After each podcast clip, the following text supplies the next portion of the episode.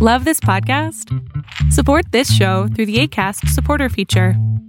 It's up to you how much you give, and there's no regular commitment. Just click the link in the show description to support now.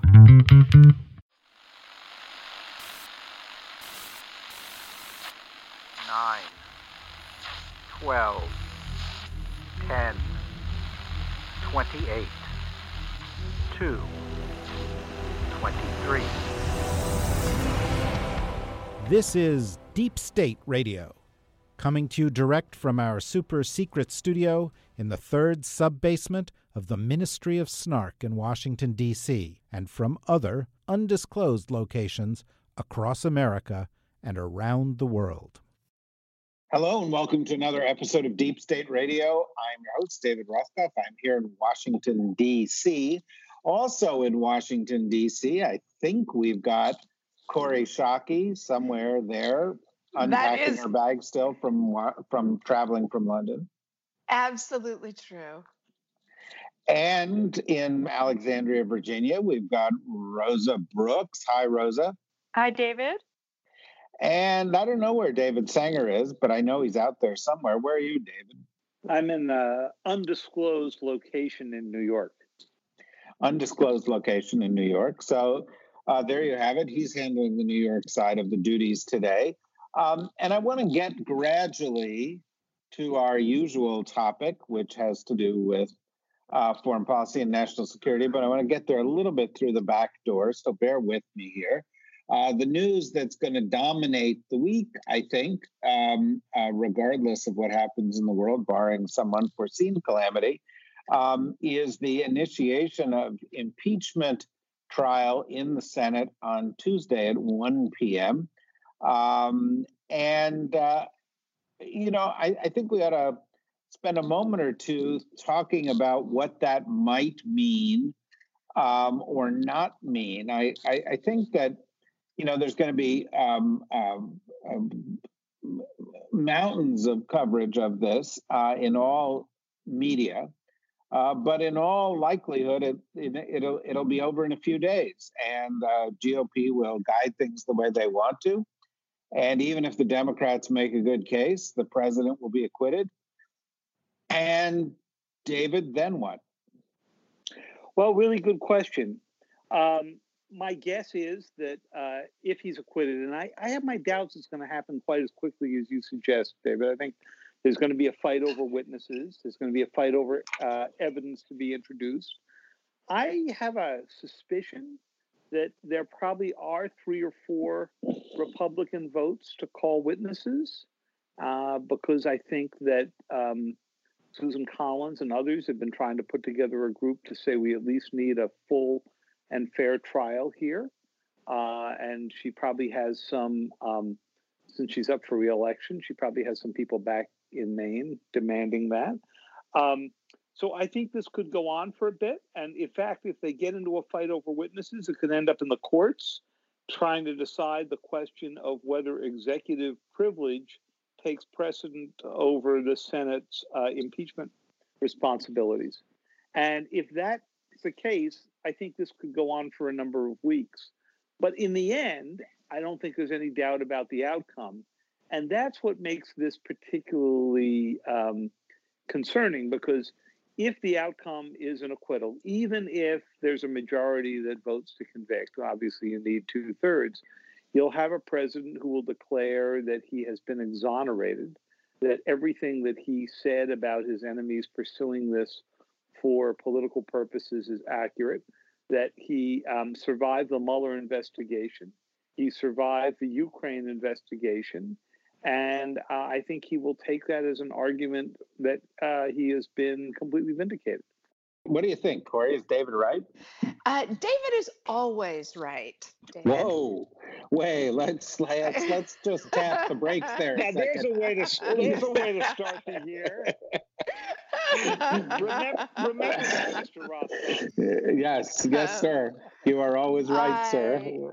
I, uh, being newly back in North America and not an expert on the finer points of Senate rules, I am not sure as to the timing. David makes a persuasive case, though, that uh, Republicans who don't want to look to their voters as though they are not taking this seriously may want to call witnesses and then it certainly will be true there will be a fight about witnesses and about executive privilege. The president's claims on executive privilege i would defer to rosa on but they sound exorbitant to this american voter. The notion that the president is in no way accountable throughout his or her term of office, but they are only accountable at the ballot box every four years seems to me surely not what the founding fathers intended in setting up this system, nor has it been the practice of, of presidents, some of whom have been hauled before the Congress for uh, to pass judgment on their behavior while in office so I'm curious what people think about the executive privilege claim. But I also agree with David's conclusion that uh, there does not appear to be a groundswell of concern among Republicans that their voters are demanding the president's removal from office or even a vote of censure. Uh, so uh, unless things change dramatically, the president will be acquitted and remain in office.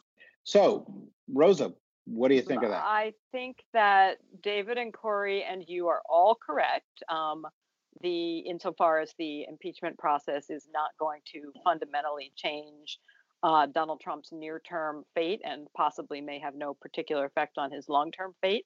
Um, I don't expect that many in his base are paying very close attention.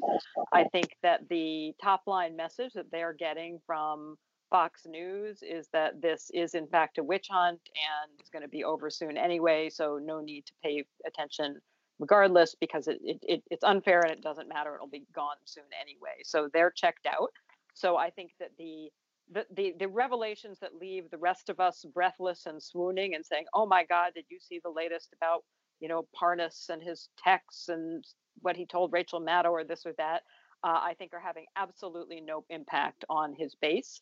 Um, and as a result, are having absolutely no impact on powerful Republicans in Congress. I, I agree that there are a handful of Republicans who are a little bit on the fence because they are facing pressure uh, on their left flank as well. Um, whether that will mean that we get a handful of witnesses or not, I think it's obviously too soon to say. But frankly, even if we get witnesses, even if a few Republicans enough uh, join with Democrats in saying things like, well, gee, we maybe we ought to hear from the president's lawyer, maybe we ought to hear from John Bolton. There too, I don't think that there I, I, I, think there is very little likelihood, not none, but very little likelihood that any witness who is called could say anything that would once again make any dent in Trump, the support of Trump's base or the support of Republicans in Congress. I, you know, Kori is quite right to contrast this with previous uh, impeachments. Obviously, the one that most of us remember, the one that actually happened that most of us remember, um, was Clinton's impeachment. And my God, you know, remember watching Clinton's uh, televised deposition, which lasted for hours um, and that was, of course, too, the product of extensive negotiation between Clinton's team of lawyers and the uh, Ken Starr's team and so forth. But at the end of the day, we saw the president of the United States uh, giving sworn testimony on television about his sex life and answering or giving what became some rather famous, infamous non answers to questions about uh, his sex life. Um, it depends what the meaning of is is and so forth. Um, it's it's virtually impossible to imagine this president agreeing to subject himself to that level of exposure and scrutiny. Uh, so I think that whether the impeachment process lasts three days or three weeks, um, it's not going to have any particular impact short term, Trump is not going to be removed from office. Uh, I don't think he's going to be censured. Does it have a long term impact? Harder to say, you know, because I think this the election of 2020 is very much going to come out to turn out who can energize their base more effectively, uh, and what do the unicorn, you know, few unicorn like independents or so called swing voters actually do? Do they vote at all? Who do they vote for? Those things I, I, I really hesitate to make any predictions about how this plays out. You know, does the impeachment end up energizing Trump's base so they all show up? Or does it leave just enough of them just queasy enough that they don't make a huge big effort? If it's raining to bother to go vote who can say long term but short term nothing. I, am sorry to interrupt. I, I was just going to say one thing to remember while we're all doing these comparisons to the uh, clinton impeachment is that some of the incentives here for both sides are quite different. That um, as rosa points out for clinton it was viewed by his his own um, team that having him testify played to his advantage because even though he had admitted what he did, he was contrite about it, right? He said, I made a huge error. They believed that contrition would help and that the testimony would indicate that this was about a sordid sexual issue and not about an issue of state. Um, and, and, they were right. Ter- and they were they were right. And on the on the issue of calling witnesses, I think it's worth remembering that the incentives from the Clinton impeachment are all different than they are uh, in the case of the Trump uh, impeachment trial. In the Clinton case, uh, Clinton's team believed that it was to his advantage to go testify because it would make clear that this was not an issue of state, but just a sordid personal affair for which he has apologized. In Trump's case, it is an issue of state. The facts are not with him, and he has not apologized. And so the result is that um, they believe that if he was under scrutiny and testimony and cross examination, he would basically dig himself a deeper hole. So they don't want him anywhere near a public discussion of what he did and why he did it. Um, the second thing that is a big difference, I think, from the Clinton impeachment was that the Senate did not want any testimony to take place in the well of the Senate because it was going to be sexual in nature. They didn't think it was appropriate for the Senate. In this case, you have a group of people in uh, the Democrats and maybe a small number of the Republicans who think it is in their interest to have all of this laid out um, in the trial. So it's a little bit misleading to sort of follow too much of the Clinton model. Yeah, no, no, no, no question that it's misleading. Um, but I guess what I was getting at on the earlier side was there's going to be a lot of discussion about this kind of thing the Clinton model, not the Clinton model. There's going to be discussion about what the Republicans are doing or not doing. There's going to be a lot of discussion by Democrats saying, this proves he did it, this proves he did. I mean, I watch Twitter and I almost have sort of a tear in my eye because people are like, you know, saying, here's another piece of evidence and here's another piece of evidence. And the evidence isn't going to matter. It is important to have the trial so that people, you know, know that there's some degree of accountability. But a week from now, or two weeks from now, or three weeks from now, this is going to be over, and Donald Trump is going to think he was exonerated, and um, the world is going to continue spinning on its axis, and we're going to be in a presidential election. And so far, this hasn't moved anything within the context of that presidential election. Um, and if you're somebody out there, you know, in the world and in an, in a, in another um, country, Kori, this is going to be a kind of a non-event, don't you think? Yeah, it's going to be a circus, um, and our punishment for this as Americans is that we're going to have to listen to a lot of earnest, well-intentioned sermons from our friends around the world about us being a beacon of democracy and how could you do this and one thing and another. And before people get impatient with those earnest, well meaning friends of our country, please, please, please remember that they actually like us and that we're disappointing them should tell us how the high regard in which they hold American democracy. And let's not lose sight of that when we're being um, condescended to by our friends, or when they're not condescending, but they're explaining to their own populations the Wild West circus that is democracy in America. Um, yeah, but it seems to me, Rosa, that the the, the punchline of this, more of the same, is is going to be compounded a little bit because we're going to go through a period of two or three months of Democratic primaries, um, in which one of one, two, three people might emerge as the Democratic um, candidate. Um, and, you know, it makes a difference who that candidate is. But essentially, all the Democrats are going to vote for the Democrat, and all the Republicans are going to vote for the Republicans. And what's more, in terms of the way that the Democrats deal with the rest of the world, um, that you know that there are some subtle differences in how the candidates are portraying things. Um, but what would you what would you say? You know, if if Rose, if if a Democratic candidate appoints three thousand people, and we were doing a Venn diagram among the various Democratic candidates of those three thousand people, what do you think the overlap is? In other words, isn't the the ultimate outcome here the Democratic brand versus the Republican brand, the same people doing the same kind of things regardless of the outcome of the primaries? Um, yes and no. I, I, mean, I think that you're absolutely right. You're, you're suggesting basically that um, if we say who would President Bernie Sanders appoint uh, to serve in his administration, uh, who would Joe Biden appoint, who would Elizabeth Warren appoint, um, et cetera, um, that of the 3,000 or so people each president can appoint, frankly, probably 2,800 would be the same in the uh, administrations of either president. Um, particularly when you get below when you get below the cabinet level, um, you know that that that Bernie Sanders is not going to find you know 300 brand new people to appoint to Pentagon political appointee positions. He might find 10 brand new people who've never served in a previous administration. Uh, same goes for every other agency.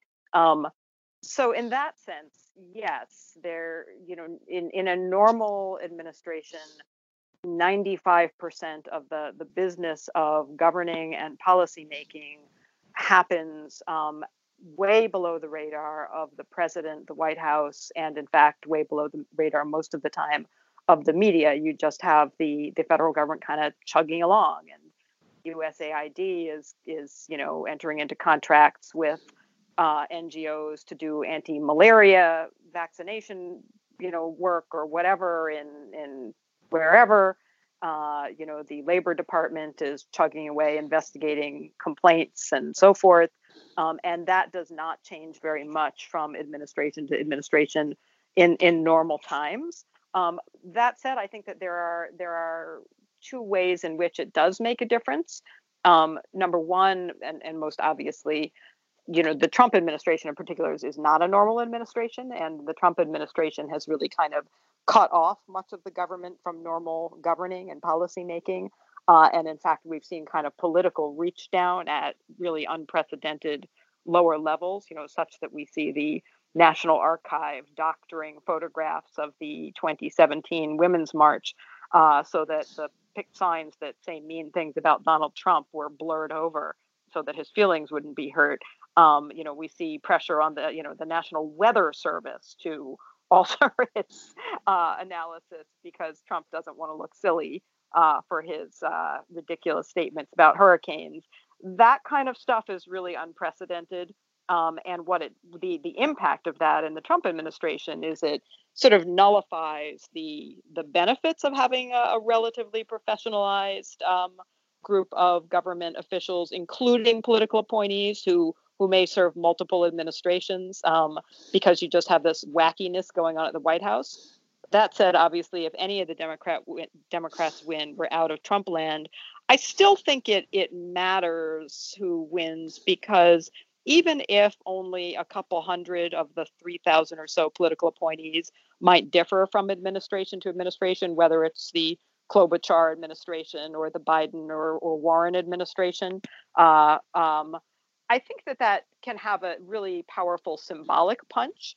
You know, think of the difference, just for instance. I mean, this is only one dimension in which you could have a, a symbolic punch that matters between having largely white male group of cabinet secretaries versus having a group of cabinet secretaries who are diverse in terms of gender, race, ethnicity, and everything else. You know that that would make a powerful difference. If you have cabinet level, you know, high profile appointees strongly associated with particular causes or ideologies, you know that the signaling effect of that and the degree to which that then empowers or doesn't empower other groups both outside of the government and inside it that it can make a difference. So I, I, don't think it's irrelevant who wins the who wins the democratic nomination. I think that you know while we always exaggerate during campaign season the difference a president can make under normal again normal non-trumpian circumstances it's those those relatively minor differences can add up to quite a lot well, I guess what I'm getting at here,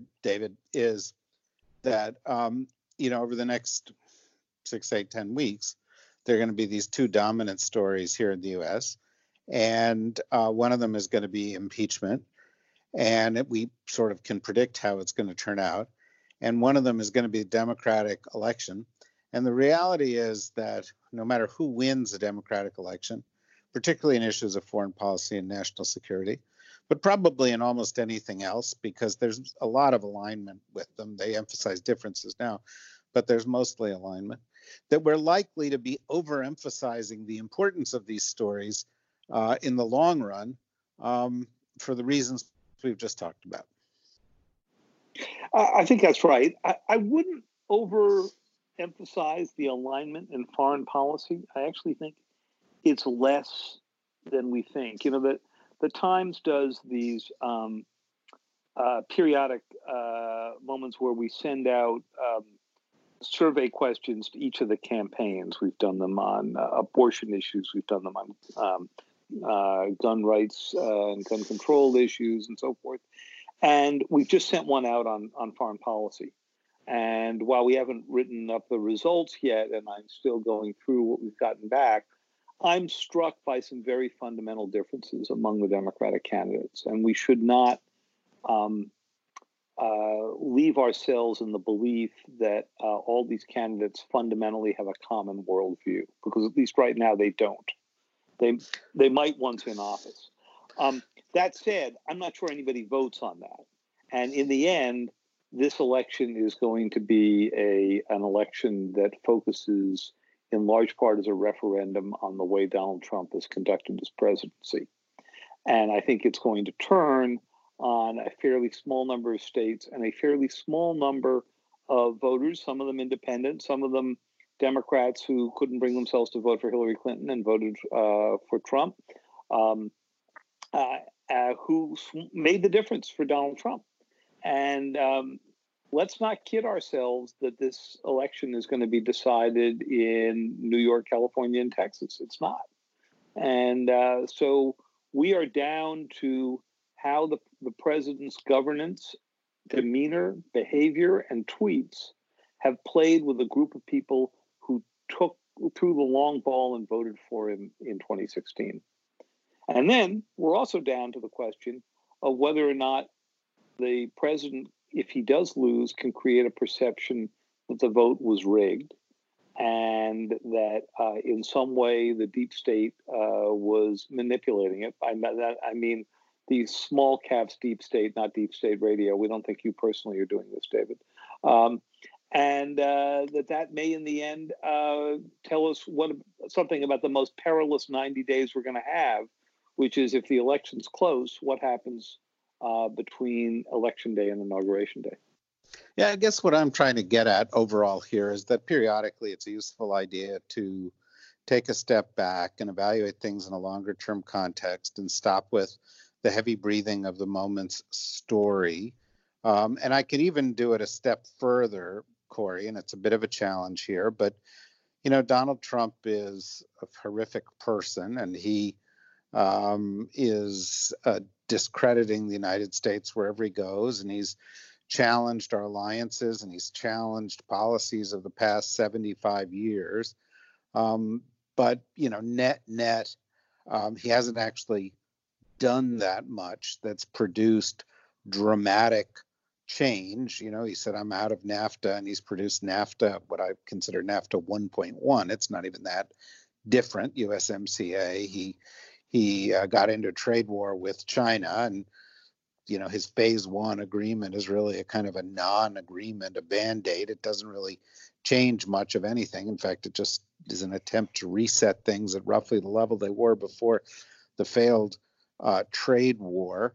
Uh, he's rattled his sabers with regard to NATO, um, uh, but you know the the you know the alliance remains relatively intact. Getting out of JCPOA was consequential, um, but it may be undone. And in fact, it may be that 20 years from now, you know, people are going to go look back at this period and say, well, you know, Bush and Obama and Trump all were kind of sort of a little more isolationist than their predecessors, a little more cautious about getting involved in the world after Bush in 2003, anyway.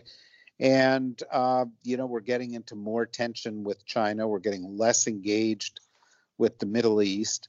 Um, and that we, you know, because we find Trump an abomination, uh, might might be a little surprised that history is going to look back at this and say, you know, these our behavior during these periods was all kind of of a piece, different on the surface, but beneath the surface, more or less the same. What do you think, Kori? I think it's a really interesting point, David. Um, I I do recall hearing a lot about George W. Bush collapsing the international order when he withdrew from the um, uh, from the ABM treaty, and when he proceeded with going to war in Iraq, when several NATO allies were strongly opposed to that. Uh, so, I'm. It seems to me entirely possible that in our febrile age, the political allegations we make against policies we don't favor are outsized and you know uh, i do recall even some democratic friends calling uh, mitt romney a grave danger to the country which is difficult for me as a conservative to imagine. Uh, that acknowledged, I still do think that President Trump is likelier to be considered uh, a major outlier rather than part of a continuity of the United States rebalancing after overcommitting in the Middle East, after becoming too obsessed with terrorism and terrorists uh, after September 11th, mm-hmm. and and you know the the slow accretion of attention to a a dangerous China.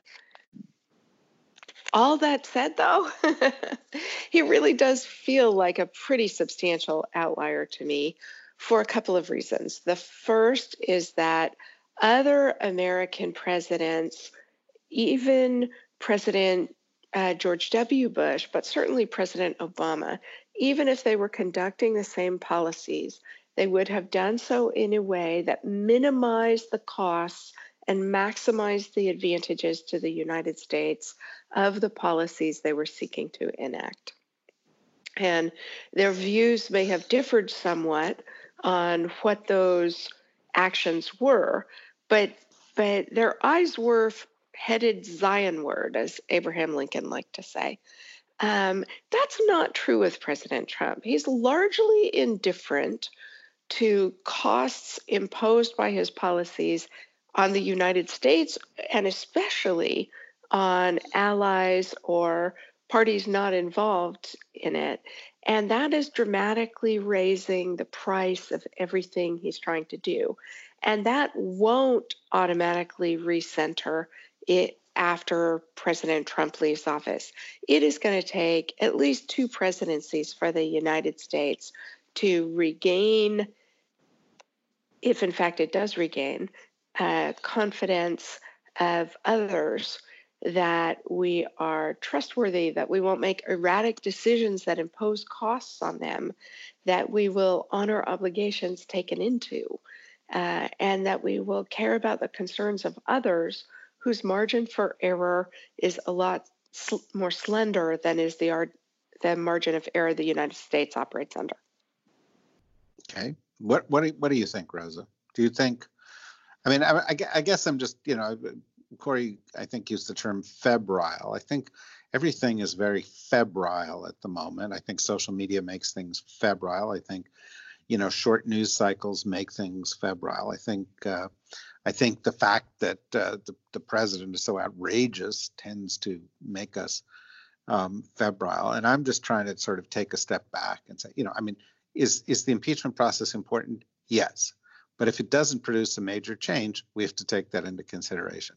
Is the election process important? Yes. But if there isn't that much difference on a lot of issues between some of the candidates and the nature of the government is going to be largely the same, depend, you know, uh, regardless of the candidate, uh, then it's not quite as great as we say it is. And if, you know, the, the, the, the outcome of the election is important, Trump is terrible and a threat and a threat to U.S. national security and is damaging the country every day. But you know, it it's it's not you know there are many Trump policies uh, that are not that radically different from what has come before or would come after. And we tend to overstate and think that somehow everything's going to change on a dime. Uh, and and that that's you know it's also dangerous it's it's also dangerous to overstate the consequences or to expect big sweeping changes and that's that's why i'm asking the question here rosa yeah it's a really interesting question and it's it's it's a kind of a complicated one i think um, because i i think that I think it's true that if you look at what Trump has done solely on the level of policy, um, he's done some really bad things on the level of policy but so have plenty of other administrations, both Democratic and Republican, right? I mean, stupid policy decisions are, are sadly nothing new. Um, and, uh, you know, some of them have only short term consequences and can be corrected. Some of them have really profound consequences that last for many, many decades. I mean, I mean, you think about, you know, the Vietnam War, the decision to invade Iraq, um, uh, one of which a Democrat was responsible for, one of which a Republican was responsible for. You know, that those were policy decisions that involved, uh, at a minimum, lots of mistakes and that had really profound and catastrophic consequences. So, so we certainly can't say that you know Trump is the first president ever to do things that are just really bad ideas. Um, um, he's not, uh, and you know, no matter how you feel about the uh, killing of Soleimani most recently, or about his decision to pull troops out of Syria, which didn't really, in the end, completely happen, but sort of happened and screwed over the Kurds in the process. Um, all those things, you know, those seem in some ways not necessarily any worse than the types of bad policy moves previous presidents have made. I do think that that what is profoundly different with Trump um, has to do partly with rhetoric, um, partly with with process or the lack thereof. Um, Trump has been willing, as as we as we've said many times, to kind of throw out the the rule book when it comes to both process norms and norms about the rule of law and norms about anti-corruption, anti-nepotism.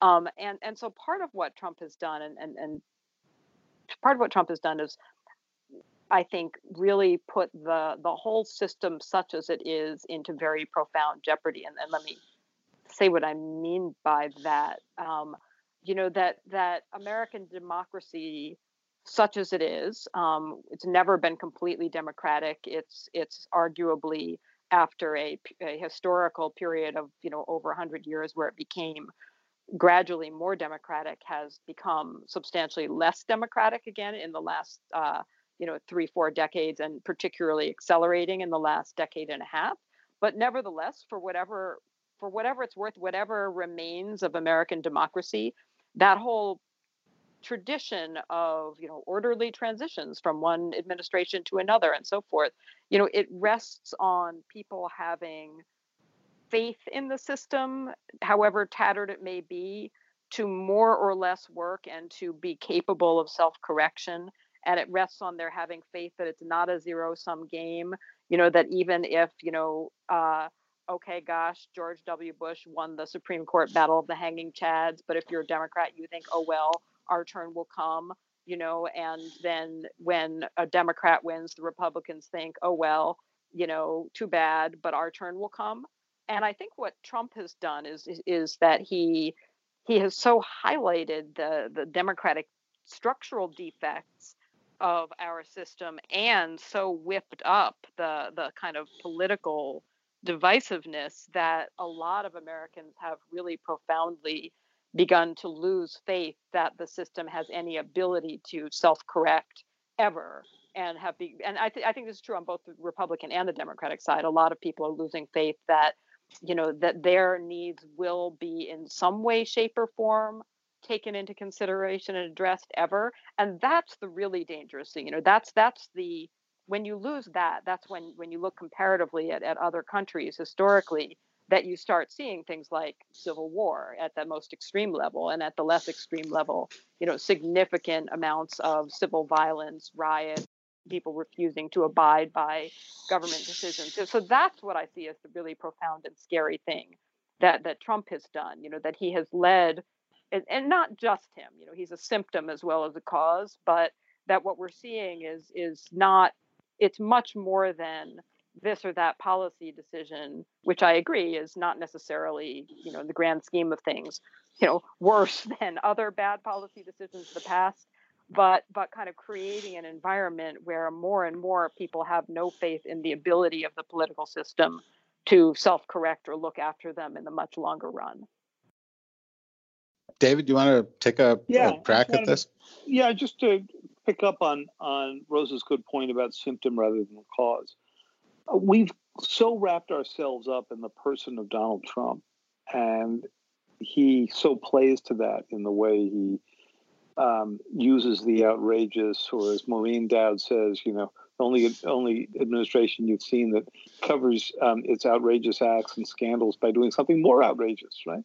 Uh, that we sort of forget the the fact that he was a symptom, a backlash to some degree, a backlash from the Obama years, that um, then that tells you that this election is partly about the person of Donald Trump, and as I said before, a referendum on him, but also is going to test the question of whether those symptoms remain to this day to be central to the American body politic. And if they are, then the fact that Donald Trump will one day leave the scene, whether it's uh, a year from this broadcast or whether it is five years from this broadcast, um, means less than the question of whether or not we are going to find our direction once again. And, you know, I think a lot of Democrats were kicking around convincing themselves that because of demographic change and change in the view of the country on many issues, that the world, the country looks a lot more like Barack Obama's America than it looks like Donald Trump's.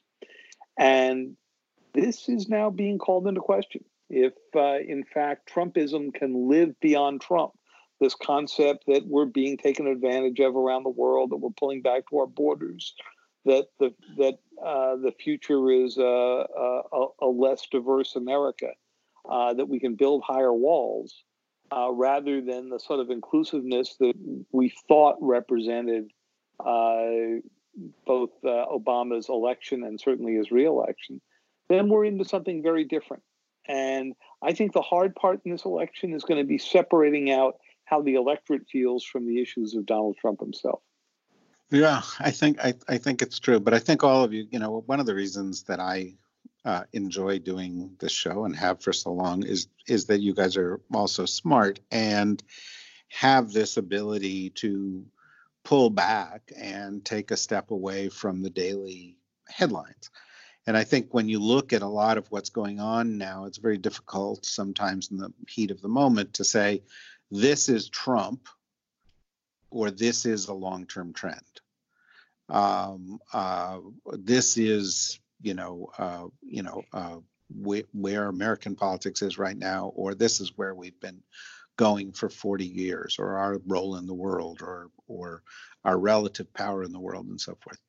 And it's it's it's useful, particularly in moments of a special, uh, of especially high intensity, to try to step back a little bit. And and and I think when you do, you say Trump's terrible and he reveals much that's bad in the system and he's as bad as we've ever seen in some respects and he's done massive damage um, uh, you know and some of what he's done is is in and of itself uh, you know worthy of note because of how bad it is.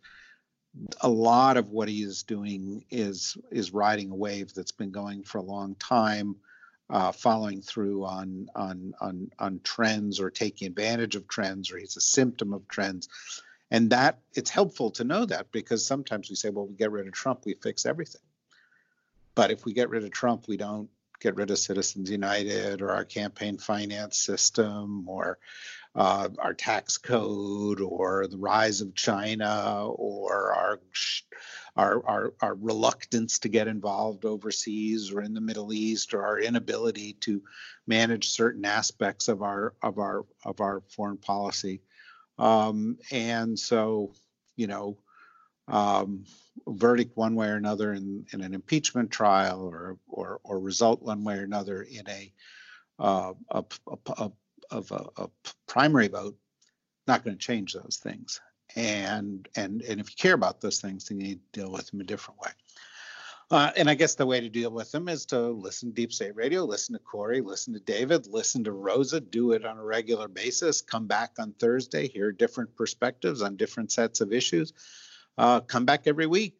It's 2020. There's a lot going on, and we're going to be here for all of it and uh, we'll be offering you some new ways to engage with this, and we'll we'll tell you more about that next week. Um, uh, in the meantime, go to the dsrnetwork.com for more about us and what we're doing, um, and please, all of you, join me in thanking um, Kori Schake and David Sanger and Rosa Brooks for a very thought-provoking episode. Thanks, guys.